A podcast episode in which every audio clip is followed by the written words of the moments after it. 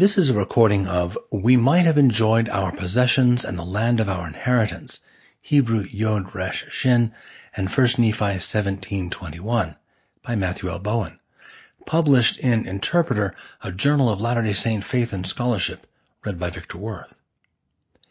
Abstract.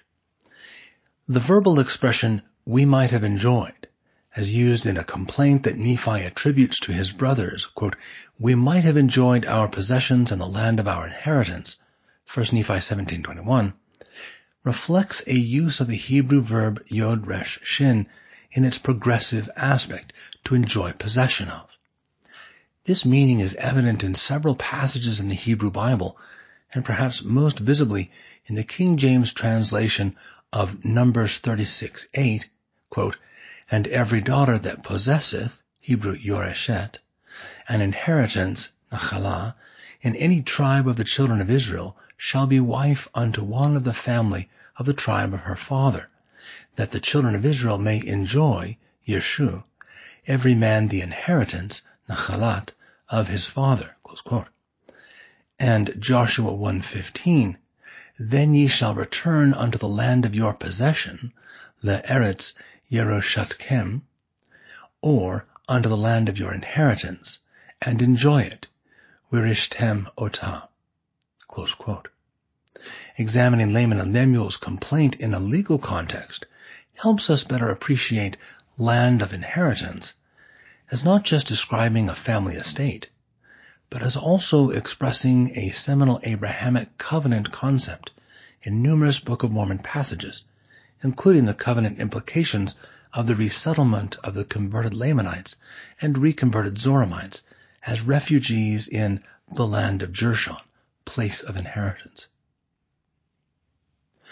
In First Nephi seventeen twenty through twenty-two, Nephi recalls the gist of his brother's complaints about leaving behind their family estate, quote, the land of inheritance, First Nephi two eleven, three twenty-two, five two, and seventeen twenty-one, at or near Jerusalem, and the concomitant abandonment of considerable material possessions, for example First Nephi two four, three sixteen, and twenty-two and twenty-six.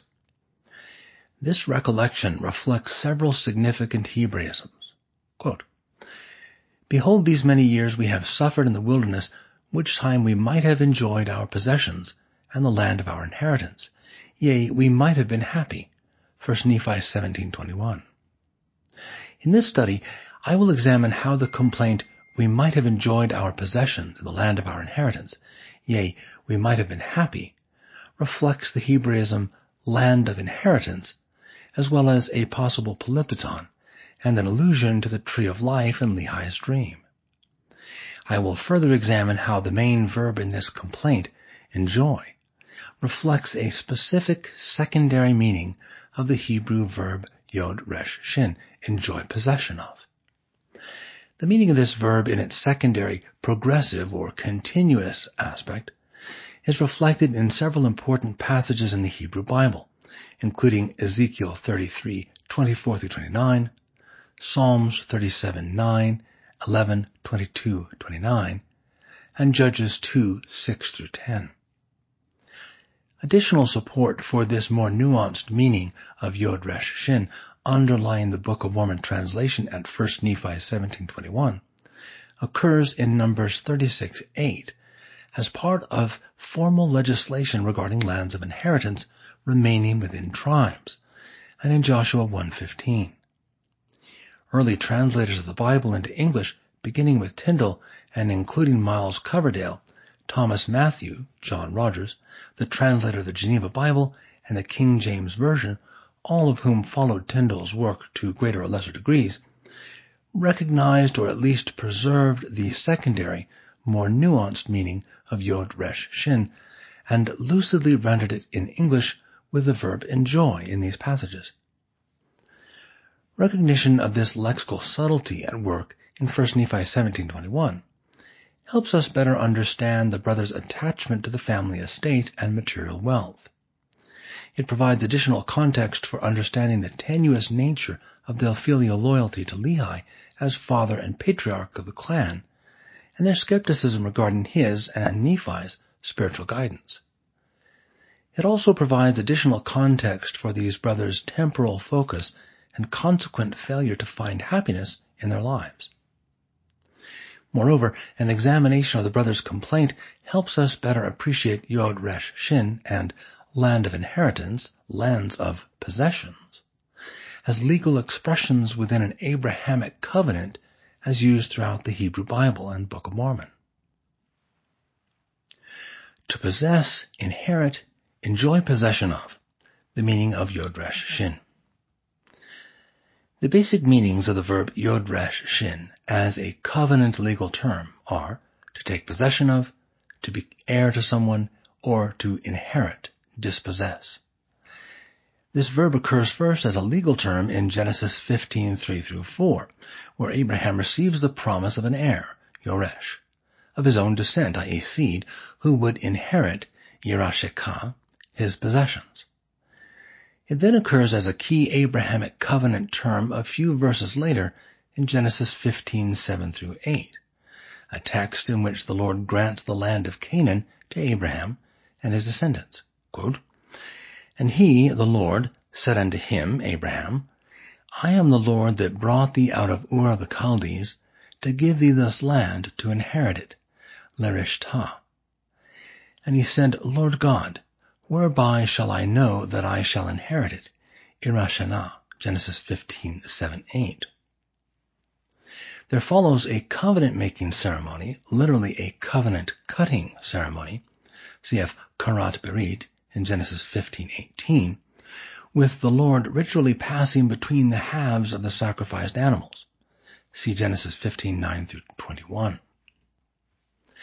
Recently, Joachim J. Krauss, following up on the earlier work of Robert Lofink and citing evidence from Ezekiel thirty-three, twenty-four through twenty-nine, Psalm thirty-seven, and Judges two, six through ten, has shown that Yod Resh Shin, more than to take possession of, ingressive aspect, means to enjoy possession of, progressive or continuous aspect, in several instances.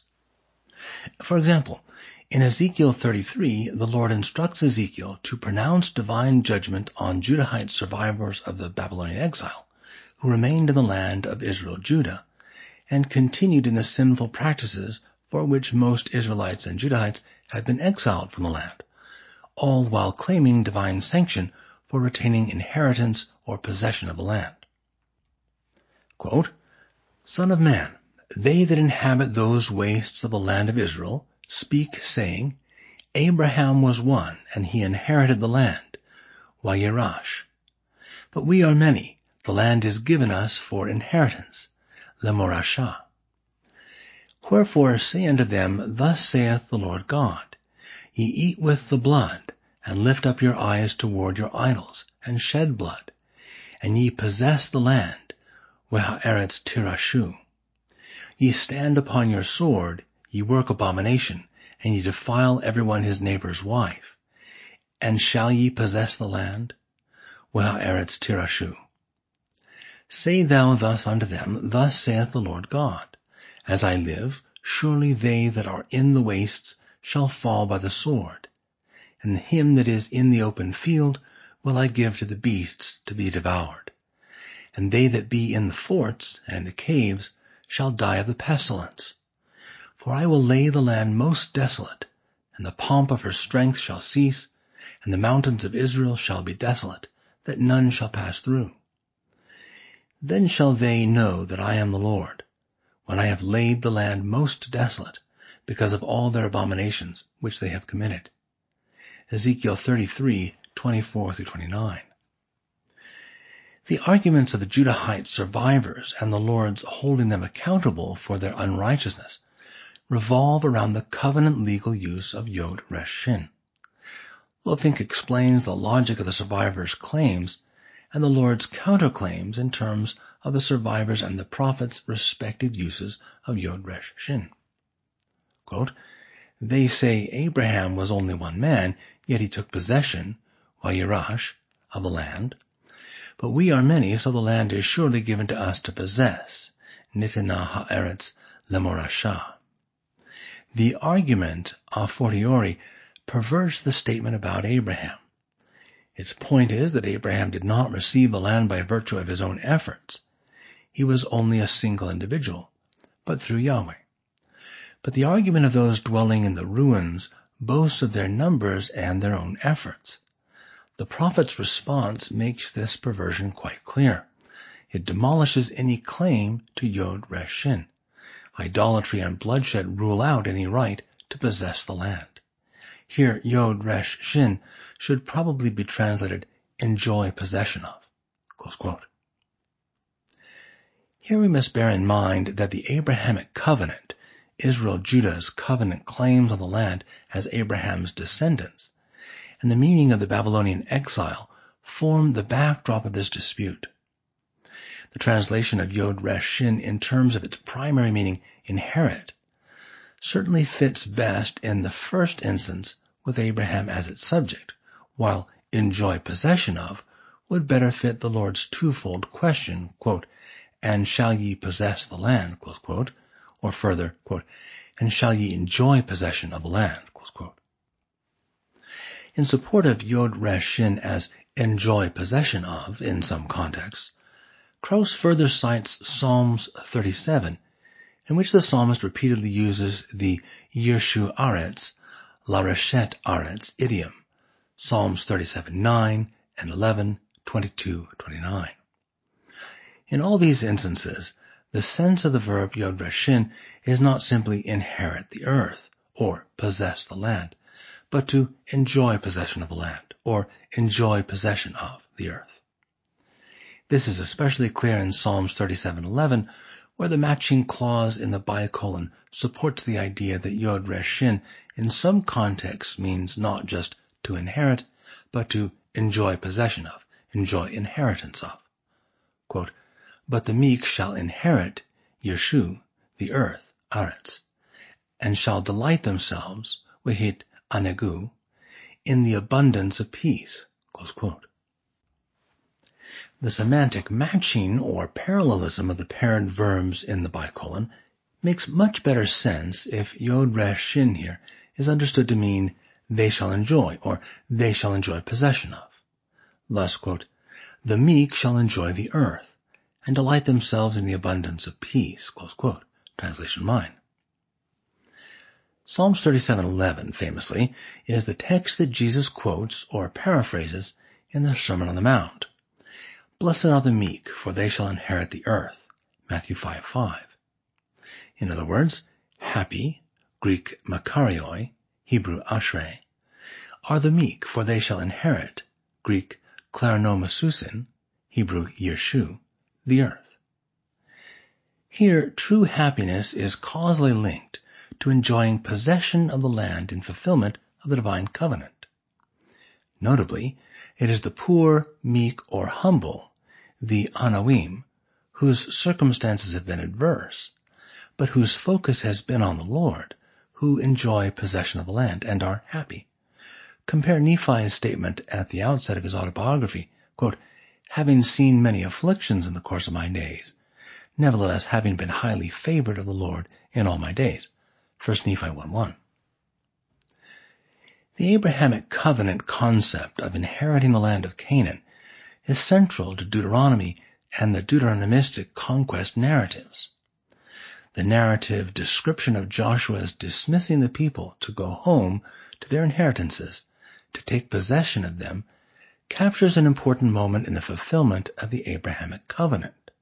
Quote, and when Joshua had let the people go, the children of Israel went every man unto his inheritance, lenachaphato, to possess, lareshet, the land, et ha'eretz. And the people served the Lord all the days of Joshua, and all the days of the elders that outlived Joshua, who had seen all the great works of the Lord that he did for Israel. And Joshua the son of Nun, the servant of the Lord, died, being an hundred and ten years old. And they buried him in the border of his inheritance in Timnath-Heres, in the mount of Ephraim, on the north side of the hill Gaash. And also all that generation were gathered unto their fathers. And there arose another generation after them, which knew not the Lord, nor yet the works which he had done for Israel. Judges two, six through ten. Since Israel by this time had already taken formal possession of the land, and they were returning to their inheritances, the meaning of Yod Resh Shin, Lerishtah, must be progressive. Quote, the children of Israel went every man unto his inheritance to enjoy possession of the land. Adaptation of the K J V is mine. That the children of Israel may enjoy every man the inheritance of his fathers. Additional example number one of Yod Resh Shin as enjoy.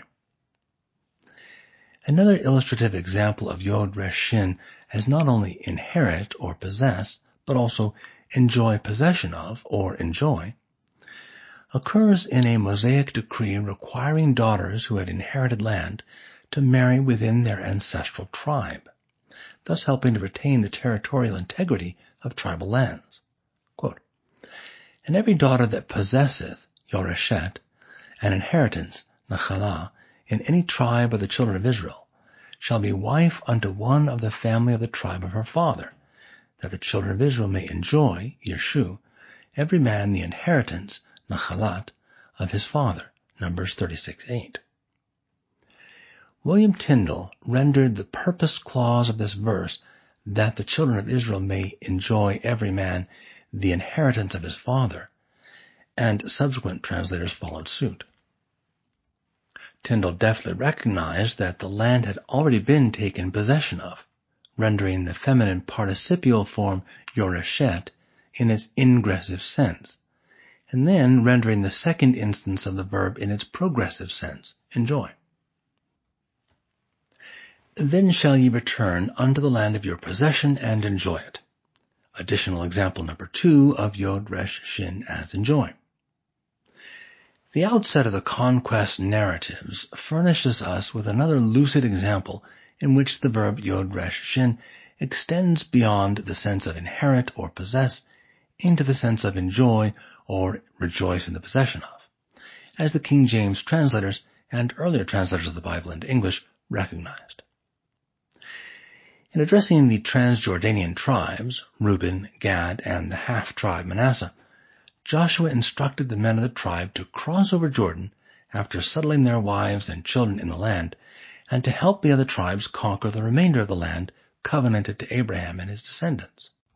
Quote, your wives, your little ones, and your cattle shall remain in the land which Moses gave you on this side Jordan, but ye shall pass before your brethren armed, all the mighty men of valor, and help them, until the Lord have given your brethren rest, as he hath given you, and they also have possessed, Wireshu, the land, et ha'eretz, which the Lord your God giveth them.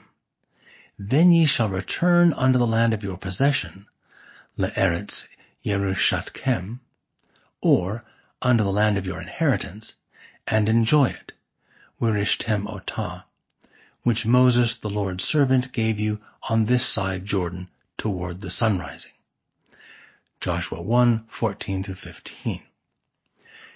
In the first instance, the verb Yod Resh Shin, Weyareshu, clearly has the sense of possess or inherit. However, in the second instance, Yod Resh Shin, Wirishtem, requires a sense that goes beyond the notion of merely possessing or inheriting, already present in the phrase land of your possession or inheritance. Whether or not this phrase represents a scribal gloss, the K J V translators recognized that to render it possess would have been redundant. The translation's expression of the notion enjoy the possession of it and enjoy it, that is, be happy in the enjoyment of it, obviates the potential redundancy. We might have enjoyed our possessions in the land of our inheritance, the imprint of Yod Resh Shin as enjoy in First Nephi seventeen twenty-one. The Deuteronomic legislation that received renewed emphasis during Lehi's lifetime under King Josiah predicates Israel's continued inheritance or possession of the land under the Abrahamic covenant in terms of collective obedience to the commandments, statutes, and judgments in Deuteronomy.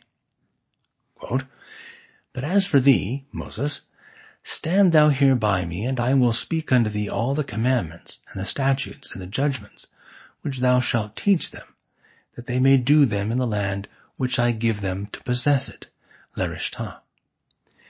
Ye shall walk in all the ways which the Lord your God hath commanded you, that ye may live, and that it may be well with you, and that ye may prolong your days in the land which ye shall possess, Tirashun. Deuteronomy five twenty-one and thirty-three, Masoretic text twenty-eight and thirty.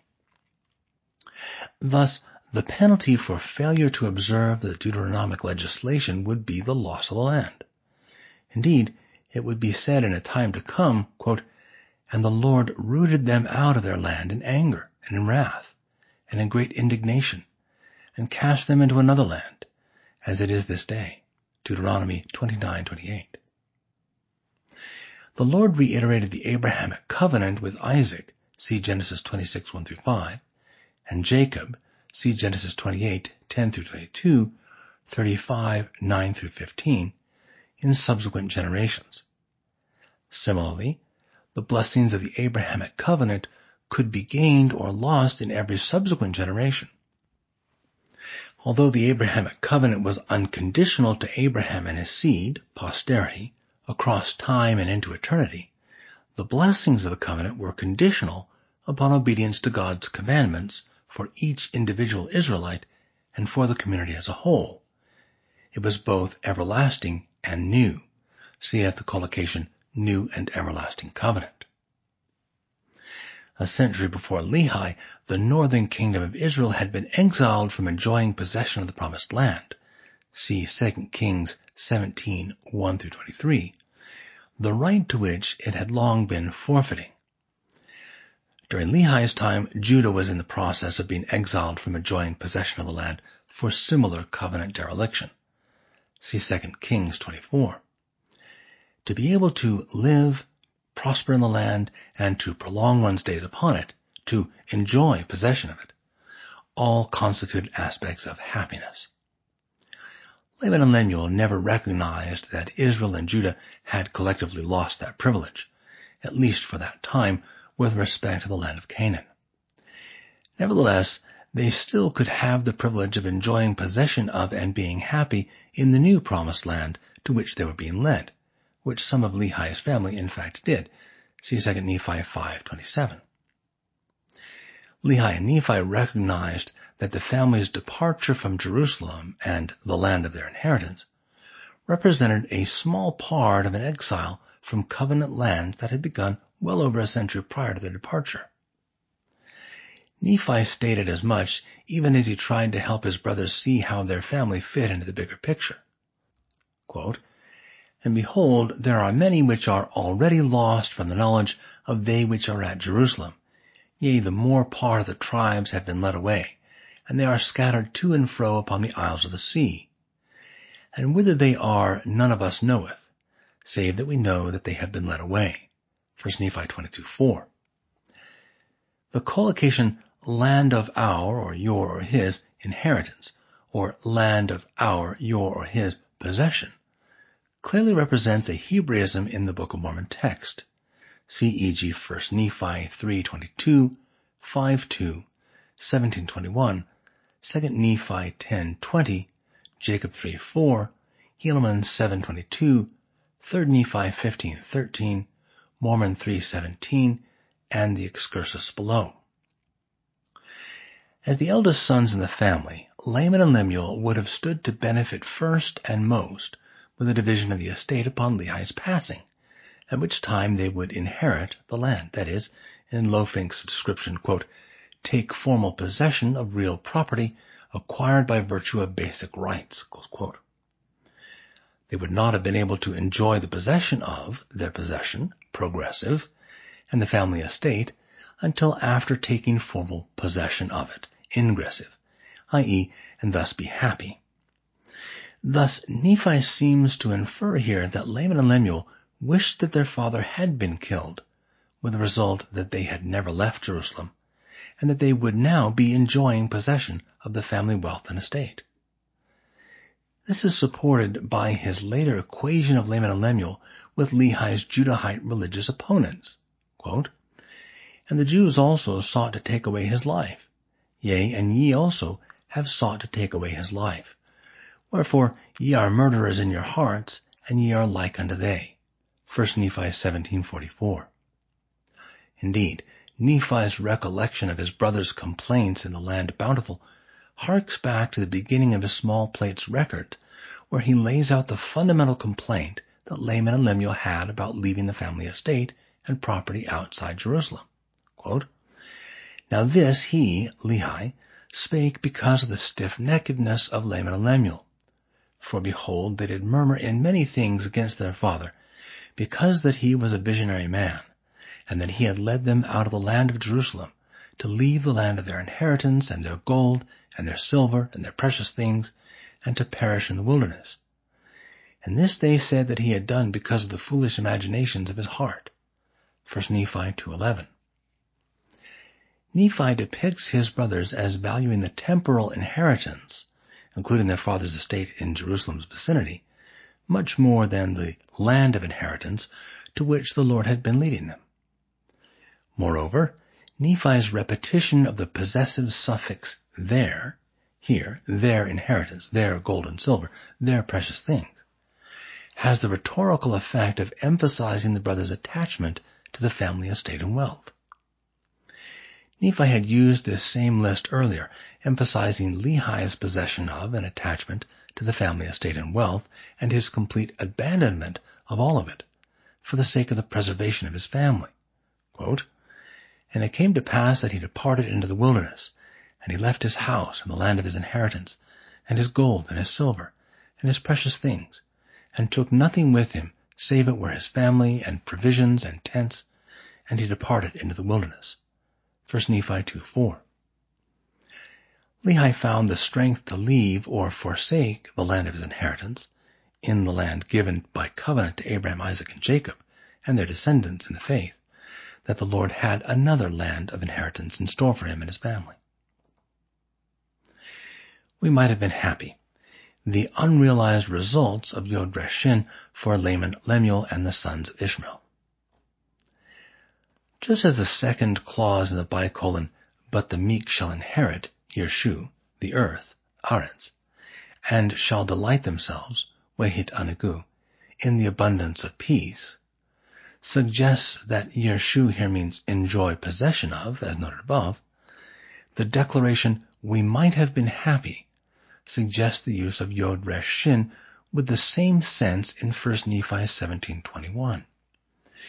"We might have enjoyed our possessions in the land of our inheritance, yea, and we might have been happy." First Nephi seventeen twenty-one. What's more, the words that Nephi attributes to his brothers ironically recall the words of Lehi's dream. Quote, "And it came to pass that I beheld a tree whose fruit was desirable to make one happy." First Nephi eight ten. Years ago, Daniel C. Peterson noted the wordplay evident in Ashrei, happy, Asherah, the Asherah, and the tree of life, as also in Proverbs three thirteen and eighteen. Lehi, in recounting his dream vision, states that Laman and Lemuel, quote, "would not come unto me and partake of the fruit." First Nephi eight eighteen. Despite having actually heard the voice of God, First Nephi sixteen thirty-nine and seventeen forty-five, Laman and Lemuel persisted in the belief that forsaking their family estate as part of Israel-Judah's broader Abrahamic covenant inheritance had been unnecessary.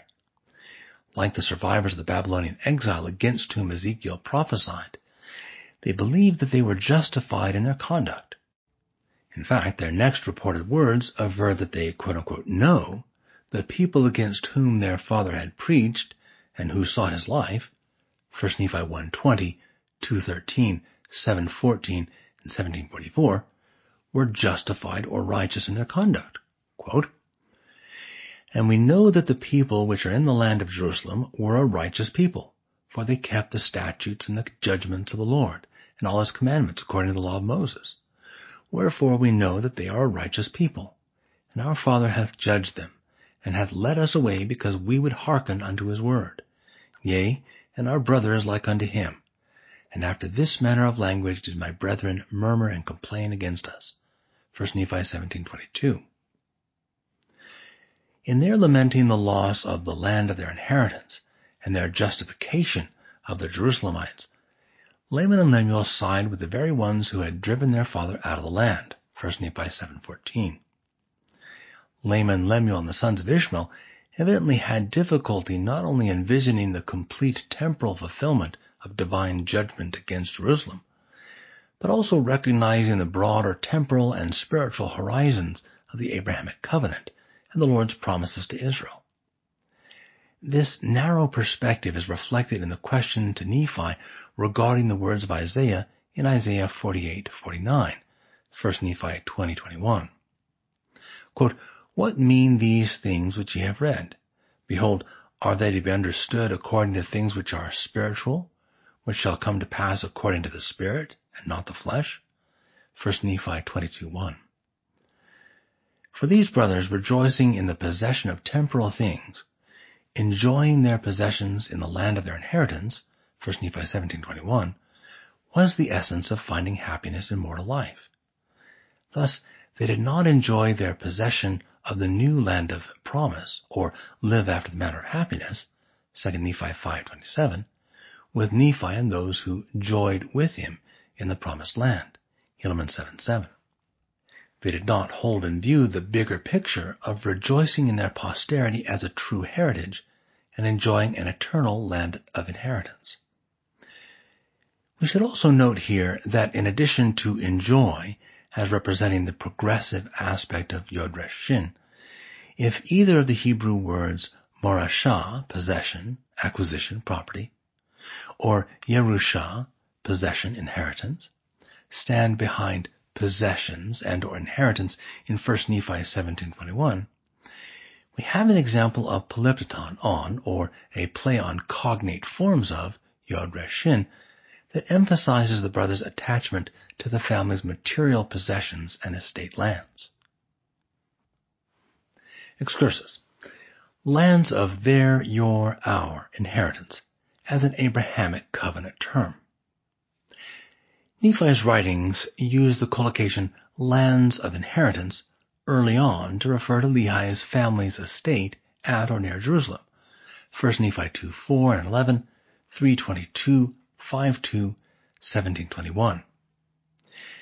Beginning in First Nephi ten three, quote, "And after that they, the Jews, are brought back out of captivity to possess again their land of inheritance," close quote, Nephi and his successors used this collocation as an Abrahamic covenant term.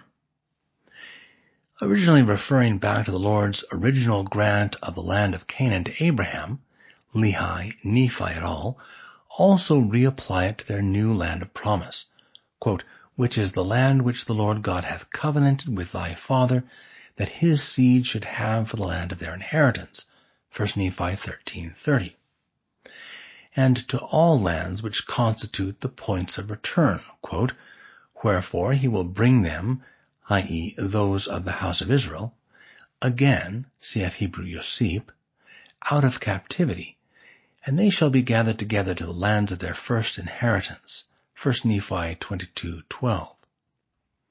Nephi also records that Lehi, in his final paranesis or counsel to his sons, had predicated inheritance of the land on observance of divine commandments, similar to Deuteronomy, quote, "And if it so be that they shall keep his commandments, they shall be blessed upon the face of this land, and there shall be none to molest them, nor to take away the land of their inheritance, and they shall dwell safely forever." Second Nephi one nine. Lehi knew that the blessings of the Abrahamic covenant and the Lord's covenants to him would be gained or lost individually and collectively by his descendants in each generation. Lehi resorts to similar language in his final counsel to and blessings upon his son Joseph, quote, "And may the Lord consecrate also unto thee this land, which is a most precious land, for thine inheritance, and the inheritance of thy seed with thy brethren, for thy security forever, if it so be that ye shall keep the commandments of the Holy One of Israel." Second Nephi three two. The idea of lands of inheritance constitutes an important theme within Jacob's covenant speech, Second Nephi six through ten, a sermon which expands on Isaiah forty-nine twenty-two to Isaiah fifty-two two.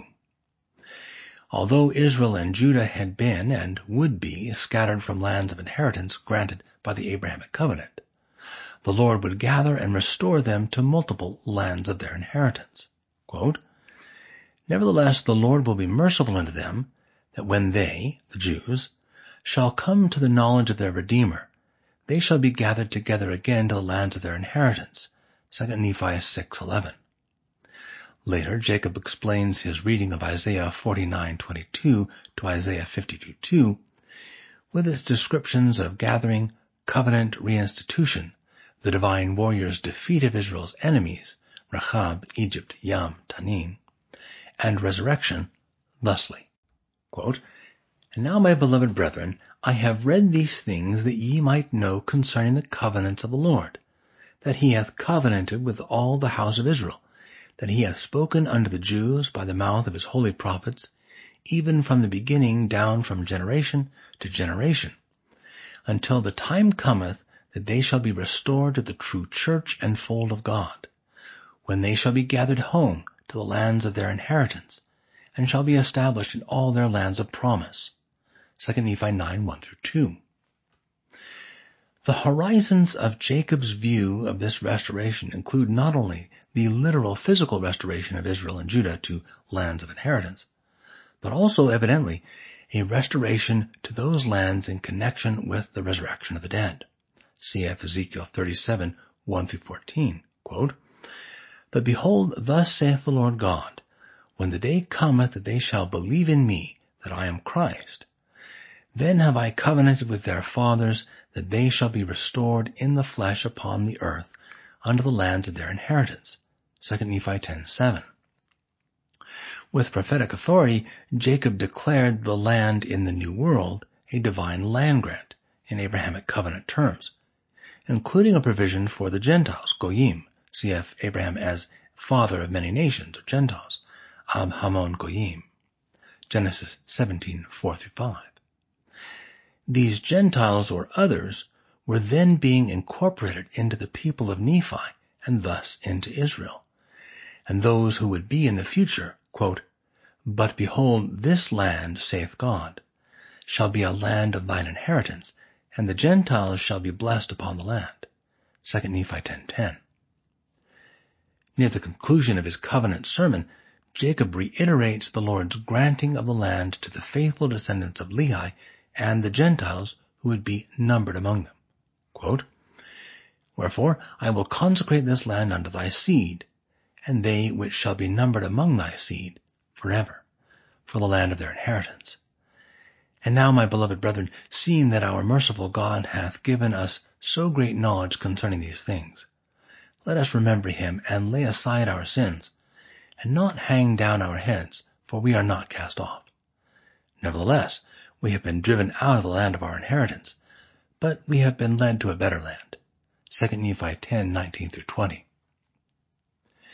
In a temple sermon given later on in life, Jacob one seventeen through nineteen and two two, after the death of his brother Nephi, Jacob one twelve, Jacob again appealed to the Abrahamic covenant language of lands of inheritance, when he warned the Nephites against the burgeoning apostasy in their midst. Quote, "And the time speedily cometh that except ye repent, they," the Lamanites, "shall possess the land of your inheritance, and the Lord God will lead away the righteous out from among you." Jacob three four. The Lamanites' commitment to monogamy and family relationships qualified them as, quote, "more righteous than," close quote, the Nephites at this very early date. Jacob three five through seven. Jacob's prophecy eventually proved true. The Lamanites did take possession of the Nephites' land of inheritance in the land of Nephi, and the Lord did lead away the righteous from the wicked under the leadership of Mosiah the First. See Omni one twelve through thirteen.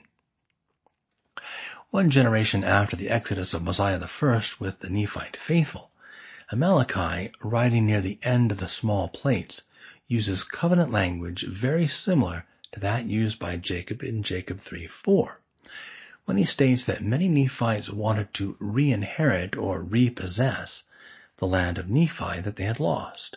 Quote, "A large number of the Nephites were desirous to possess the land of their inheritance." Omni one twenty-seven. The record of Zeniff confirms that these colonists viewed, quote, "the land of our father's first inheritance," Mosiah nine one, as the land which they had a legal right to by covenant.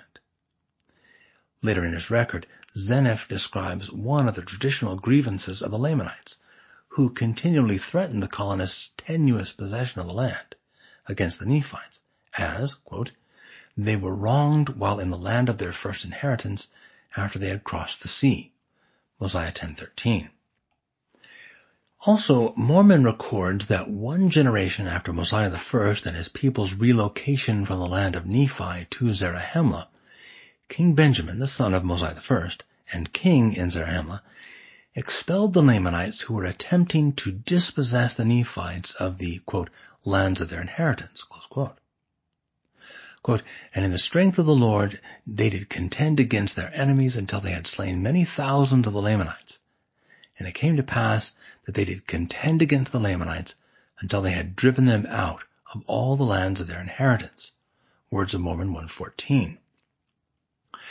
The Nephites under King Benjamin were living faithful to the covenant and thus received the strength of the Lord in maintaining their lands of inheritance.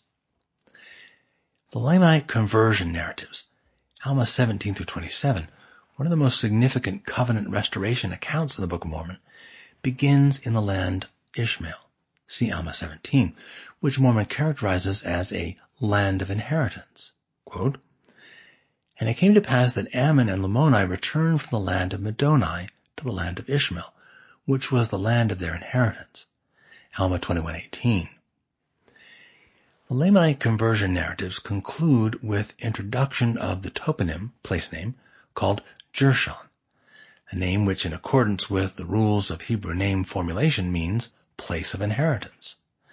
And the clear correlation and juxtaposition of the name Jershon within the text with Yod Resh Shin, inherit, language, creating a lucid wordplay.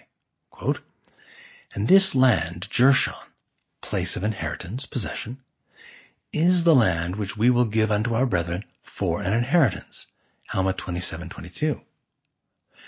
This wordplay includes the apparent use of the verb Yod Resh Shin in its ingressive sense, inherit, take possession of.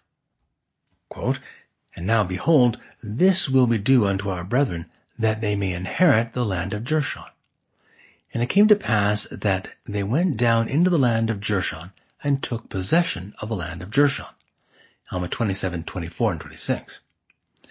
The granting and reception of lands of inheritance in Jershon at the end of the Lamanite conversion narrative stands as a powerful symbol of their restoration to the Abrahamic covenant and reintegration into the house of Israel. Mormon takes pains to show that one generation later, the converted, covenant-restored Lamanites provide the same inheritance in Jershon to the reconverted Zoramite poor, symbolic of the latter's reinstitution to the covenant. Quote, "And they, the people of Ammon, did nourish them, the Zoramite poor, and did clothe them and give unto them lands for their inheritance." Alma thirty-five nine. Preserving the verb tense of this source, he further writes, quote, "And as many Zoramites as were brought to repentance were driven out of their land, but they have lands for their inheritance in the land of Jershon." Alma thirty-five fourteen. Mormon's narrative illustrates the great truth and promise noted earlier, as articulated in Psalm thirty-seven eleven, "But the meek, the poor, shall inherit the earth," or "But the poor shall enjoy the inheritance of the earth." It is worth noting the Nephites continued to grant lands of inheritance to the Lamanite converts even after many of them migrated out of Jershon in the second generation. Quote, "And the Nephites would not suffer that they, the people of Ammon, should be destroyed. Therefore they gave them lands for their inheritance." Alma forty-three twelve. The socio-religious importance of lands of inheritance receives attention later in the book of Alma as well. Perhaps one motivating reason Mormon uses the events surrounding Jershon and the granting of lands of inheritance as evidence of the Lord's special concern for converted Lamanites and reconverted Zoramites and their restoration to the covenant is Jesus' emphasis on lands of inheritance as a covenant concept in his sermon at the temple to the Nephites and Lamanites. What he had taught in the Sermon on the Mount, he also taught here, quote, "And blessed, happy, are the meek, for they shall inherit the earth or land." Third Nephi twelve five. Later on the same day, he reiterated the covenantal grant of the land. Quote, "And behold, this is the land of your inheritance, and the Father hath given it unto you." Third Nephi fifteen thirteen. As part of his teaching at the temple in Bountiful on the second day, teaching in which he interwove even more the writings of Isaiah, Jesus reaffirmed the covenant promise that Jerusalem and its vicinity would serve as a future eschatological land of inheritance for the Lord's people at the time of their gathering. Quote, "Verily, verily, I say unto you, all these things shall surely come, even as the Father hath commanded me. And then shall this covenant, which the Father hath covenanted with his people, be fulfilled. And then shall Jerusalem be inhabited again with my people, and it shall be the land of their inheritance." Third Nephi twenty forty-six. The latter-day restoration of the gospel of Jesus Christ in its fullness would serve as the Father's means of preparing the way for his gathering to lands of inheritance. Quote, "Yea, and then shall the work commence with the Father among all nations, in preparing the way whereby his people may be gathered home to the land of their inheritance." Third Nephi twenty-one twenty-eight. Later, Mormon adds his own summation of what Jesus had articulated in his covenant temple teachings. Quote, "And now behold, I say unto you, that when the Lord shall see fit in his wisdom that these sayings shall come unto the Gentiles, according to his word, then ye may know that the covenant which the Father hath made with the children of Israel concerning their restoration to the lands of their inheritance is already beginning to be fulfilled." Third Nephi twenty-nine one. In his personal account of his own life and times, Mormon details the loss of covenant lands of inheritance, concomitant with the Nephites' apostasy then afoot. The Nephites first lost, then regained the lands of their inheritance. Quote, "But behold, we did go forth against the Lamanites and the robbers of Gadianton, until we had again taken possession of the lands of our inheritance." Mormon two twenty-seven. However, this victory proved fleeting. The Nephites' strength would continue to erode, and Mormon reports, quote, "We made a treaty with the Lamanites and the robbers of Gadianton, in the which we did get the lands of our inheritance divided." Mormon two twenty-eight. The Nephites would eventually lose everything, yet Mormon had hope for the fulfillment of the Abrahamic covenant among Lehi's descendants in the future. Like his predecessors and Jesus himself, Mormon prophesied that the future restoration of the gospel would signal Israel's gathering and return to lands of inheritance. Quote, "Therefore I write unto you, Gentiles, and also unto you, house of Israel, when the work shall commence, that ye shall be about to prepare to return to the lands of your inheritance." Mormon three seventeen. The preserved writings of Mormon, Moroni, and their predecessors would serve a vital role in this gathering and return to covenant lands of inheritance. Quote, "And for this intent shall they," the writings of the Book of Mormon, "go, that they may be persuaded that Jesus is the Christ, the Son of the living God, that the Father may bring about, through his most beloved, his great and eternal purpose in the restoring the Jews, or all the house of Israel, to the land of their inheritance, which the Lord their God hath given them unto the fulfilling of his covenant." Mormon five fourteen. Alma the Younger articulates the bigger picture that Nephi and other righteous men and women understood, but that Laman and Lemuel did not. All covenant lands of inheritance symbolize, quote, "a far better land of promise," Alma thirty-seven forty-five, that is, the celestial kingdom. Abraham and Sarah and their successors saw the bigger eternal picture too, as noted by the author of Hebrews, quote, "These all died in faith, not having received the promises, but having seen them afar off, and were persuaded of them, and embraced them, and confessed that they were strangers and pilgrims on the earth. Hebrews eleven thirteen. Moroni, near the end of the Book of Mormon, continues to use the lands of inheritance idiom in Ethers seven sixteen, nine thirteen, and thirteen eight. In the latter passage, Moroni describes the New World land of promise as a land of inheritance for all the descendants, the remnant, of Joseph. Quote, "Wherefore the remnant of the house of Joseph shall be built up upon this land, and it shall be a land of their inheritance." Ether thirteen eight.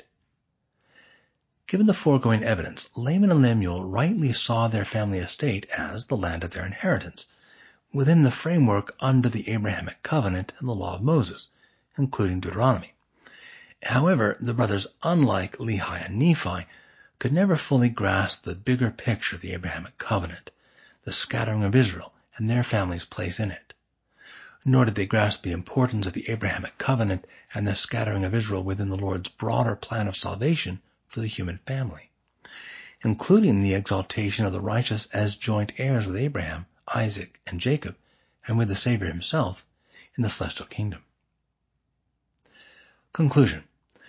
The verbal phrase, "we might have enjoyed," in Laman and Lemuel's reported complaint, "we might have enjoyed our possessions and the land of our inheritance," First Nephi seventeen twenty-one, reflects a use of the Hebrew verb Yod Resh Shin in its progressive aspect, to enjoy possession of.